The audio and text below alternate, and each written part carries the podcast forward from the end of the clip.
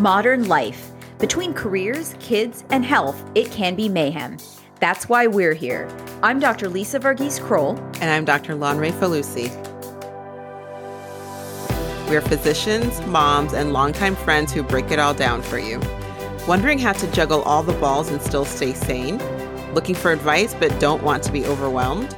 Curious about how to make the most out of life for your family but enjoy it at the same time? You're in the right place. Welcome to Health and Home with the Hippocratic hosts.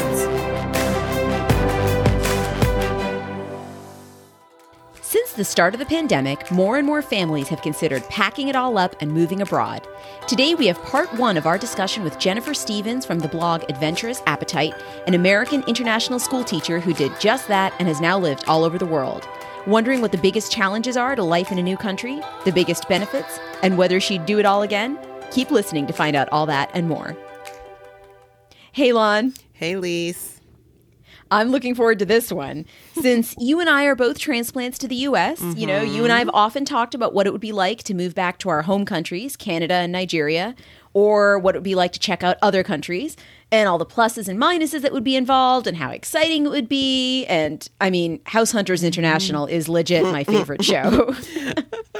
I mean, who doesn't love HHI? I mean, that is what the cool kids call it, right? As of right now. Sure. Yes. Let's say. Yeah. we have deemed it. yes.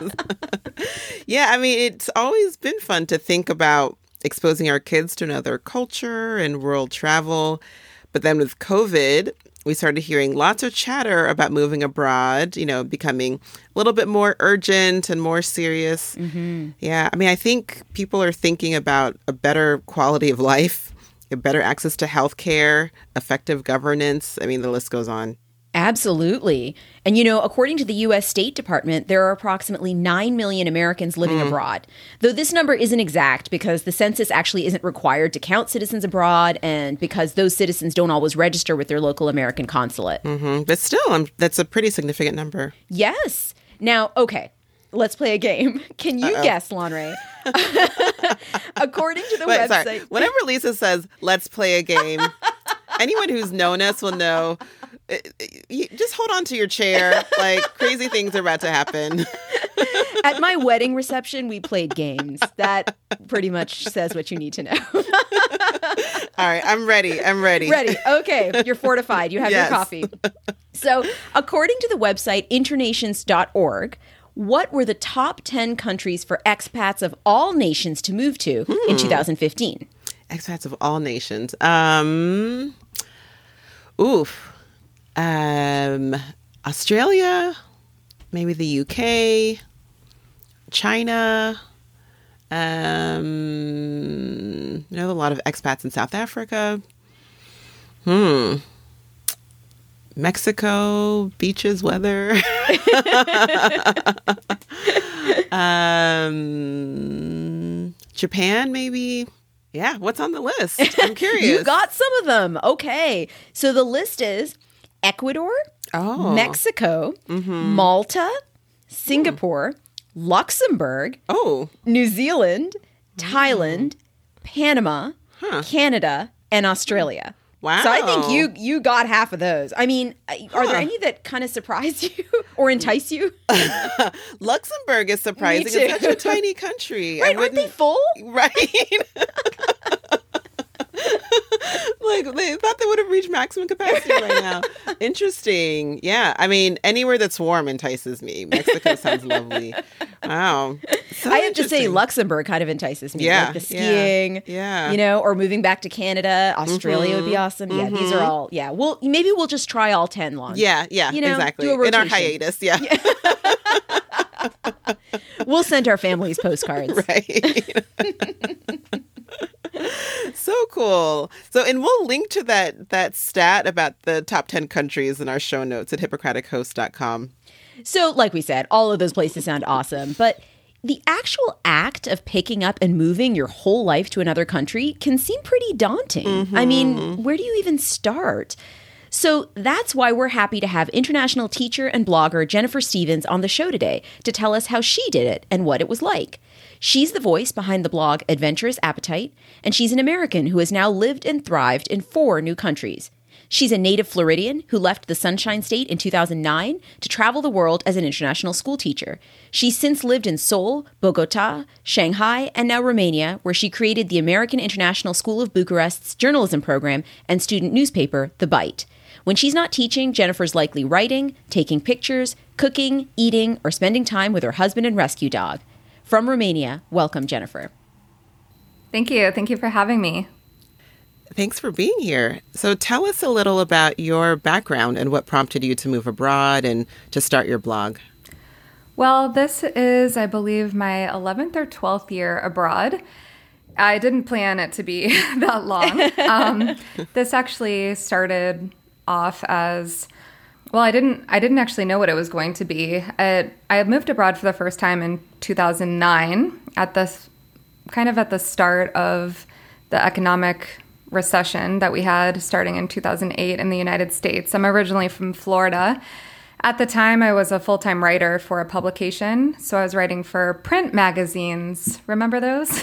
Yeah, vaguely. I'm, uh, I'm uh, dating myself a little bit, but I, I kept seeing desks open up, and I was very aware that my time was was probably going to come to an end pretty soon. Mm-hmm. So I was trying to come up with alternate plans. Uh, I had really only been a writer. I had also done sales, but wasn't really interested in getting back into that uh, role. So I just said, "Why don't I teach overseas for a year? You know, I I can teach English. I, I majored in English and creative writing, so." I had some friends who had taught in Japan right after college and contacted them, started looking at uh, some resources online and decided to move to Seoul, South Korea, not knowing anyone there. wow. Yeah. And um, I thought I'd do it for a year and then see what the economy looked like and see if I could get another writing job. And a year went by really fast. And my director in Seoul asked if I would stay on another six months to graduate with the kids. And I happily signed on for another six months. And was able to save up enough money to travel around Southeast Asia for a few months after that and met some international school teachers, which I honestly didn't know that job existed before mm-hmm. I I set off on this journey. And I was like, wait, what? you guys have how much time off a year and you're able to live abroad? And so I decided to move back to Florida uh, for a year and I got my teaching license and some teaching experience. And then I got a job at an international school in Bogota, Colombia. And since then, I've lived in Shanghai teaching, and now I'm in Bucharest for my fifth year teaching journalism at the American International School here. Wow, that's such an amazing adventure. You know, Seriously. I mean, I think to to most of us that sounds incredible. So, what what have been the biggest benefits that you you would say um, to living abroad in your 11 years? Wow. Well, I have to first say, because my husband will listen to this, that the biggest benefit was meeting my husband. well done. of course. All right, check. uh, but actually, he is from Australia, so we could not have grown up uh, two farther places away from each other. Uh, so that is actually a benefit. Um, the biggest. And where did you all meet? We met in China. okay. we were actually working at the same school, and so Aww. he is from Australia. I'm from Florida, and our dog is from Shanghai. um, An international family. Yes. uh, but besides that, I will say that the first thing that comes to mind, in all honesty, is perspective. Um, the amount of perspective and understanding I have for people and for the world and for people's different experiences has changed me forever in in the best ways. I'm a completely different person than I was mm. 11 years ago. Yeah. I also have developed a sense of patience that I don't think I would have had had I not lived in non-English speaking countries. Mm-hmm. Uh, I think the list goes on and on, but the first thing that came up to me was perspective. Which makes a lot of sense, right? I mean, I think in the US, we are fortunate in that it is a fairly diverse country, um, but people may not recognize that when you leave the US, there's so much more out there. Mm-hmm. Absolutely. um, Yeah, yeah, and people with different life experiences, and as you mentioned, kind of learning a new language. So I wonder, though, must not all have been rosy. What have been some of the biggest challenges that you've encountered? Oh, well, how long is this podcast? as long Chapter as you need. Nine. uh, my challenges have really been dependent on the country and how long I've been abroad. I mean, you learn so many different things with with time. I've been in some emergency situations. Uh, I've, you know, had trouble not understanding people when when I needed to. Um, you know, challenges, kind of superficial challenges at first. I just was feeling like I was missing out on important events. You know, I mm-hmm. missed really important marriages and births and weddings and things that I really wanted to be a part of. And at first, that was probably my biggest challenge when I moved mm. abroad, is just feeling sure. like I'm missing out on all of these really important milestones. What if people forget about me? Mm-hmm. And now my challenges have kind of shifted. I would say teaching in general ha- has been a, a, huge teacher for me. Uh, there are challenges every single day, especially when you're an international teacher, mm. to make sure that you understand, uh, first of all, where you're living. Second, um, you know, the situation and context of all of these different nationalities they're in one room and how you mm-hmm. teach something and how you understand where they're coming from. You know, a big challenge right now is what's happening in Ukraine is horrible and we're right on the border. Right. And this is, again, when I'm saying perspective, it's, I, am learning something new every single day. You know, we're seeing, I'm taking some of my journalism students to the train stations and to, oh, wow uh, to the government shelters and seeing mm. these refugees. And I mean, that in itself is, a, is an emotional challenge just to understand, you know, it's so different from seeing the news mm. and then mm-hmm. seeing it yeah. in real life. And then also understanding that some of my students are from Ukraine, some are from mm-hmm. Russia, some are from former yeah, Soviet states, right? And mm-hmm. um, then you also have to think the people that I work with, you know, even from Romania, the Cold War and communism didn't end that long ago, and mm-hmm. a lot of a lot of what's happening is causing kind of PTSD, you know, and mm-hmm. yeah. so the challenges go on and on and on, and just depending on what's happening and where you are. Um, so I think mm-hmm. I could mm-hmm. that answer could be rather long. No, but that's I mean that that's really impactful. I think especially because at the time that we're recording this it's a couple of weeks after the Russian invasion and I think it's very it's a it's a really unique experience that you have that we can't necessarily you know have experienced ourselves here in the US. So I'm glad that you're able to share that do you have things in your in your uh, experience that didn't live up to your expectations? Because when we talk about moving abroad it's often very romanticized and it just seems so glamorous and exciting. And maybe it seemed like that to you too at the beginning. I'm not sure. But are there things that you realized were maybe you know very hollywood-esque and not not the real moving abroad experience? Yeah of course. I thought that i was like Diane Lane and Under the Tuscan Sun when I moved abroad. you know, I'm like, I'm going to move abroad and everything's going to be beautiful and perfect. And of course. yeah. Uh, so, and I, you know, I have been lucky and, you know, I told you I met my partner abroad and I have had amazing things that have happened. I've, I've been able to go to over 50 countries and, you know, learn wow. new languages and make amazing yeah. friends. But yeah, I uh, something you know, when I moved to Colombia, for example, I I you know, I had in my mind, you know, you imagine yourself in a certain way. So I would have dreams about me wearing these flowy skirts and dancing yeah. salsa every night and you know, which I did dance my fair share of salsa, but there you go. Uh, it wasn't every night, you know, I had to wake up early uh, for school. You know, traffic mm-hmm. was horrible when I lived in Bogota, and because of you know the general hot weather in Colombia, schools start early, even though Bogota mm. is kind of temperate, it's kind of eternal spring. But I had to wake up at five o'clock in the morning. And so I was mm-hmm. not out dancing salsa at night. you know? Hardly ever, actually. And so, yeah, you do have these romanticized ideas of what your life is going to be like. And, you know, when we moved to Romania, we thought, wow, we're going to be in this medieval country full of castles and all of this stuff. And it is like that, you know, but you also have to drive on one lane highways.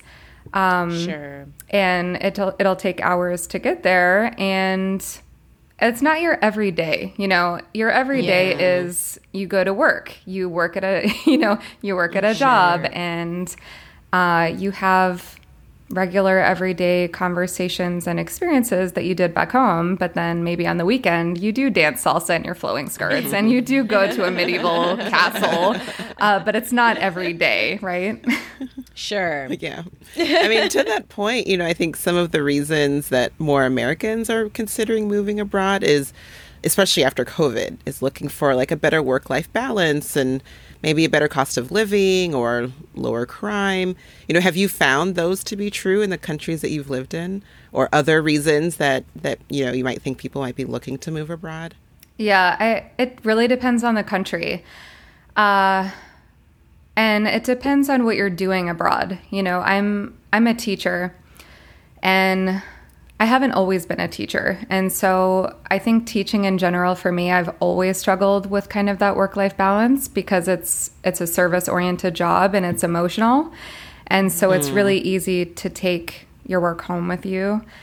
So I think those struggles are everywhere. It's not it's not an expat or moving abroad thing that you can escape from. So I think wherever you are in the world, you have to set your own boundaries. Uh, in terms of, I think you mentioned cost of living. For me personally, that is huge, and it. I have been able to save a lot more money than I could have if I stayed in Florida, especially now with so many people having moved down to Florida. Right. I, mm-hmm. you know, my partner and I have thought about the last few years moving back just, you know, to check in and be close to family. And honestly, it's it's so prohibitive. I can't I can't wrap my mind around moving back just for the sheer cost of health insurance alone, uh, getting a Right. car, getting an apartment because when you're an international school teacher, not not all schools, but most schools do pay for your apartments. Uh, okay. and so they pay for your health care, your apartment, and there's incentives for for living abroad because you know you do give up on being close to family and friends and missing out on things. Uh, so I've been really, really lucky in in that way of being able to save money because I haven't had to pay for necessities. right. Um, but I will say, even without that built in, cost of living is is so for me has been a lot a lot cheaper even without health insurance because I have had to pay out of pocket and it's just it's night and day how much you would pay out of pocket in, in every country I've lived in besides the states. And you know, public tr- there's public transportation everywhere I've lived and that doesn't really exist as much in the states. no. Um, even here in Romania, for example, I'll if I get an Uber or a taxi to school, which can take 25 minutes. I live downtown, and our school is a little bit north of the city. It'll cost me five dollars. Wow. Wow. yeah, That's incredible. right. Um, and you know, we live in. We're fortunate enough to live in a three-bedroom apartment right now in Bucharest, in a really nice area where we can walk around. And our rent is a thousand euros a month. Wow. Oh my goodness. Is there room for two more? Just asking for a friend. Uh, perhaps yes. Booking a flight right now. So, you know, it really depends on though where you're going. We live in Eastern Europe, which is less ex- less expensive than most of Western Europe, depending on where you're going. Um, however, my partner and I lived in Shanghai, which is a really expensive city, depending on where you live in the city. Uh, our we lived in a very, very small shoebox apartment. Thank God it was like at the beginning of our relationship when you're like so in love and you want to be on top of each other. um, but our rent was at like two 2.5 times more than we're paying now and mm. for a one bedroom apartment but okay. It was right in the former french concession. We could walk everywhere. And then you know oftentimes for dinner we'd walk right around the corner and get um, you know we had this uyghur noodle shop that we loved and it cost less than a dollar for a bowl of noodles. So that was our dinner. And you know and amazing. Yeah and the same. Taxis were super cheap. Um, healthcare mm-hmm. was really inexpensive and we biked everywhere. So yeah. it's those kinds of things really add up. Um, so in my experience, yeah, the cost of living has been a huge reason why I continue to stay abroad. Right. Just because I wouldn't be in the position that I am now for retirement. There's no way. I don't think I would have saved any money if I had stayed. Yeah, no, that, I mean, that makes perfect sense. And so, for those who were interested before, but after hearing your answer to the last question, are even more interested, uh, you know, but they're but they're maybe unsure of, of where to start or where to move to. What would you suggest in terms of that kind of soul searching? Like, what are the best ways to find out what countries are most conducive to the lifestyle or the culture that a person might be hoping to find? Yeah, that's such a good question. It's so individual as well. So I think the first thing I would do is do some journaling, you know, write down why are you wanting to move abroad, first of all? So is it to save money? Is it for adventure? Is it for, you know, to give your kids that kind of third culture kid experience where they're learning, you know, um, they're surrounded by different cultures and learning new languages. So at first, I would identify why you're moving abroad. And then I would probably identify what your deal breakers are. So, do hmm. you really want to learn a new language? um, if not, and that's okay, you know, some people aren't good at learning new languages.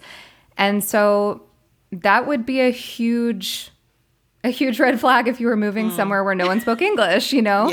Yeah. um, so right there, that it really points to different places on the on the globe of of where you could live just based on language alone.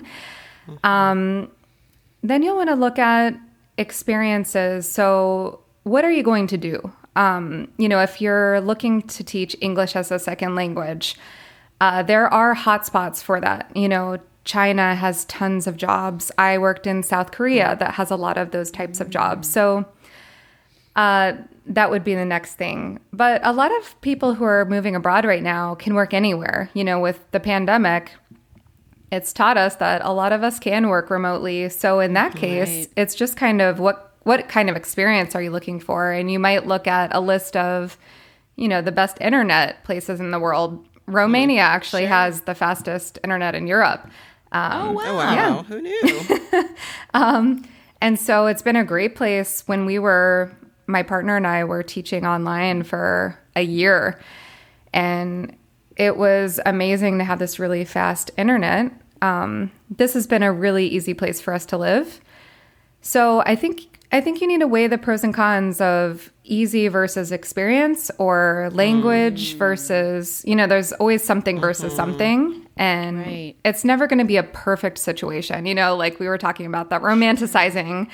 um, you know, there's always going to be something. So I think it's just good to have a list of your non negotiables and why you're actually moving abroad. Mm-hmm. That's a great way of framing that. Yeah. I love that. Yeah. I like the journaling idea too. I think, you know, people may have these like fleeting, exciting thoughts, but if you're forced to sit down and write the reasons, it really helps, I think, to crystallize that. That's well, great. Yeah. Um, and, you know, I bring up language because we romanticize that as well, right? Mm-hmm. um, sure. Because I know when I moved to Colombia, I, you know, I I had a few phrases under my belt. I mean, I did not speak Spanish, and the school was like, "That's fine." Uh, it was not fine. Oh wow, it was not fine.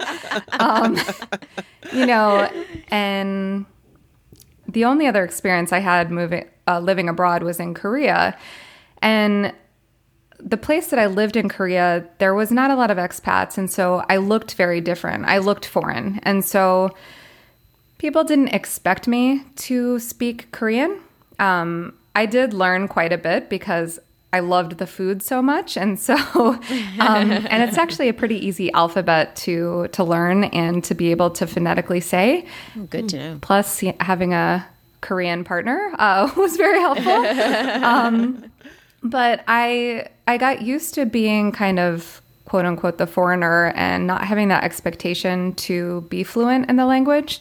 Mm. And when I moved to Colombia, you know, I I could pass as Colombian and I probably put this pressure on myself. No one else was really putting this pressure on on me except for myself, but I just thought since I wasn't kind of labeled as as the foreigner or seen um, seen as such, I just felt so much pressure to learn Spanish really quickly.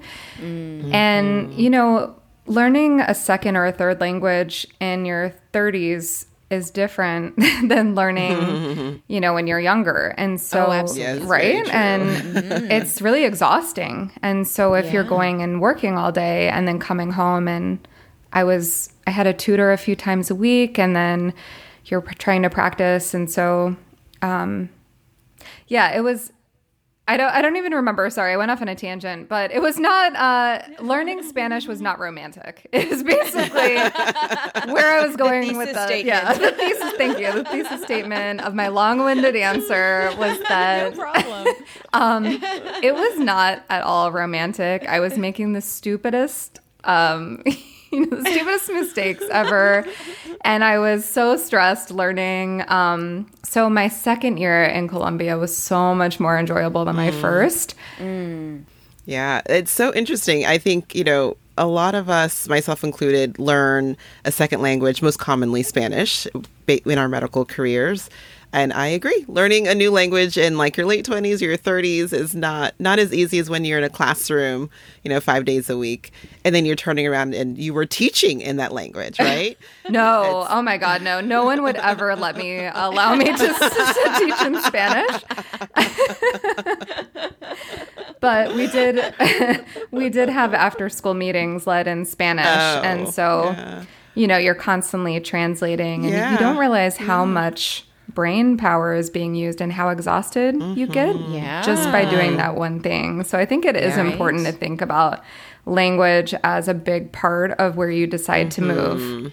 Sure. Mm-hmm. And I mean children, we know that their their you know minds are so elastic. We I mean, we both wanted our kids in foreign language early for that reason because I feel like that window kind of closes. Yeah. Oh, it that, does, yeah. like it's easy for a very short period of your yeah, life. Yeah. Again, that kind of goes with that cost benefit uh, thing when you're looking at where to move because sure. if I had kids, I would love for them to be immersed in Spanish. Sure, mm-hmm, sure. Mm-hmm. And so that's yeah. really something to think about. How many people in the world speak this language? Is this a language that my kid can can use for the rest of their lives? Mm-hmm. If so, it's it's really an amazing opportunity because as a teacher, you see that students learn languages faster if obviously they're immersed and they have friends mm-hmm. who speak that language yeah. outside mm-hmm. the classroom. Yeah. Totally. Yeah. Yeah. Yeah. And you talked about finding a job. You went from journalism to teaching. And I imagine people who are thinking about moving abroad, you know, finding a job can sound really intimidating. So, what tips do you have for people who may feel like that move of a job may be just a major barrier for them? I got pretty lucky, to be honest, uh, getting a job because I had no idea what I was doing. I, I was 28 and pretty happy go lucky. I was very naive. You know, I, I told you that I've, I've learned so much about the world and hmm. who I wanted to be with moving abroad, but when I first did, I, I had no idea how the world worked. And so I was like, I'm going to teach English. And, you know, and now I realize that that in itself is a privilege that I come from an English speaking country and I had a college degree. Those were the only two prerequisites for me to te- teach English in Korea at the time. Wow. Yeah. And so I know that not everyone has that same privilege. So when I tell you my experience, it is just my experience. Mm-hmm. Um, so I think that's going to be different for everyone depending on your skills, your background. Um, but I will say that there are tons of different opportunities, and I think it depends how long you want to be abroad for as well. If you just kind of want to dip your toes in, you know, remote work is a great option, or even just, you know, there's house sitting or pet sitting that you can do abroad. Mm-hmm. So there's so many things happening right now and, and developing because of the pandemic and seeing that people are so much more international than we used to be that I think uh, options are are endless right now. Um, this is actually going to be my last year teaching for a little while. My partner and I are taking a year off. I I hesitate to say off because we're still going to be working, but I don't even know what that's going to look like. So we're looking into digital nomad visas, uh, which are popping oh. up all over the place. Wow. Um, Mexico, for example, is a is a real hotspot for digital nomads. Um, also, Colombia. Um, you know, anywhere there, where there's fast internet and good healthcare. Mm. Um, these kind of digital nomad hubs are are opening up. There's quite a few places in Europe as well. So that's something to look into. We're going to be doing um, international house sitting and pet sitting uh, just so that we don't have cool. to pay for an apartment. Yeah. and so I think there's a lot of different things that you can look into. So I think I think the main takeaway from my again long-winded answer sorry is uh no no great. perfect is um just being flexible and patient with yourself mm-hmm. and just realizing that moving abroad can look different for so many people depending on your expertise or background or privilege and just allowing yourself to take the time and if you if you're able to you know because there are a lot of ways that you can stay for free and mm-hmm. can kind of make the space so it's not as stressful to move abroad and then all of a sudden feel like you have to make a certain amount of money right away. Mm-hmm. Right, mm-hmm. right. That's really incredible. Yeah. For those who aren't familiar, myself included, can you talk a little bit more about what it means to be a digital nomad? Like, how do you find these opportunities and, you know, how, what does that entail? What, what may your life look like a year from now? That's a good question. I, um, I have I have no idea. Uh, to be honest, I I'm lucky because I've I've always been a writer. So uh, even though I've been teaching on and off, I have been keeping my portfolio active and writing online. So my transition is going to be a little bit easier than my partner, who used to be a scientist and then he was an international science teacher. Hmm. So for him, I think he'll probably do online tutoring. Uh, he's also a really good photographer, so he might be looking at Airbnb experiences and, mm. you know, oh, wow. taking pictures for tourists. I mean, who knows? But, um, and I think we're both allowing each other that kind of time and space to figure things out. So mm. that's why we're looking into pet sitting and house sitting and looking at the longer Airbnb stays, which are usually half the price uh, mm. just so that we're not stressed about money. I see what it means. You're untethered, yeah, right, exactly, and you can work anywhere. Yeah, that's um, exactly what it means. I mean, I think that term is relatively new, or at least it was for me. I had I had never heard of that. Um, but basically, it just means that you're not exactly what you said. You're not tethered to anywhere in particular, and you have the ability to work online. And a lot of different countries, Romania included, are seeing this as a real opportunity to get long term mm. tourists mm-hmm. um, coming in and bringing money into the country. So we're looking into Croatia as as a place to plant our feet next year. Uh, initially, because we have a car and we have a dog, and we thought where's close enough that we can transfer our license plates and move over legally. Mm. Um, but we also know friends who are doing that in Portugal. Uh, Lisbon is a real hotspot for digital nomads, and the reason being is again the the internet infrastructure, cost of living, the healthcare is really good there, but they also have these hubs, you know, like WeWork or those types of um, alternate workspaces. So you can go and instantly have a community of like minded people or people who are doing the same thing. So there's a lot of networking opportunities in these hubs. It that uh, those are amazing. Yeah. But I think another thing that people find intimidating about picking up and starting over is um, is friends. You know, building community. And and you've done that in four different countries now. Do you have tips for for to, for sort of helping that process along? Yeah. So again, I've I've been pretty lucky because I have been hired by schools, and so which can can be a good a mostly good thing, but it can also be negative because they become your whole life. So again, that work a work life balance kind of becomes tricky. So here, for example, we got hired at an international school, and most of our friends are teachers there. Um, each place I've lived has been very different with who my main group of friends were, and it really depends on how many expats are in the city where you're moving, and then what kind of opportunities are there for you to explore your passions and meet like-minded people are again is language an obstacle.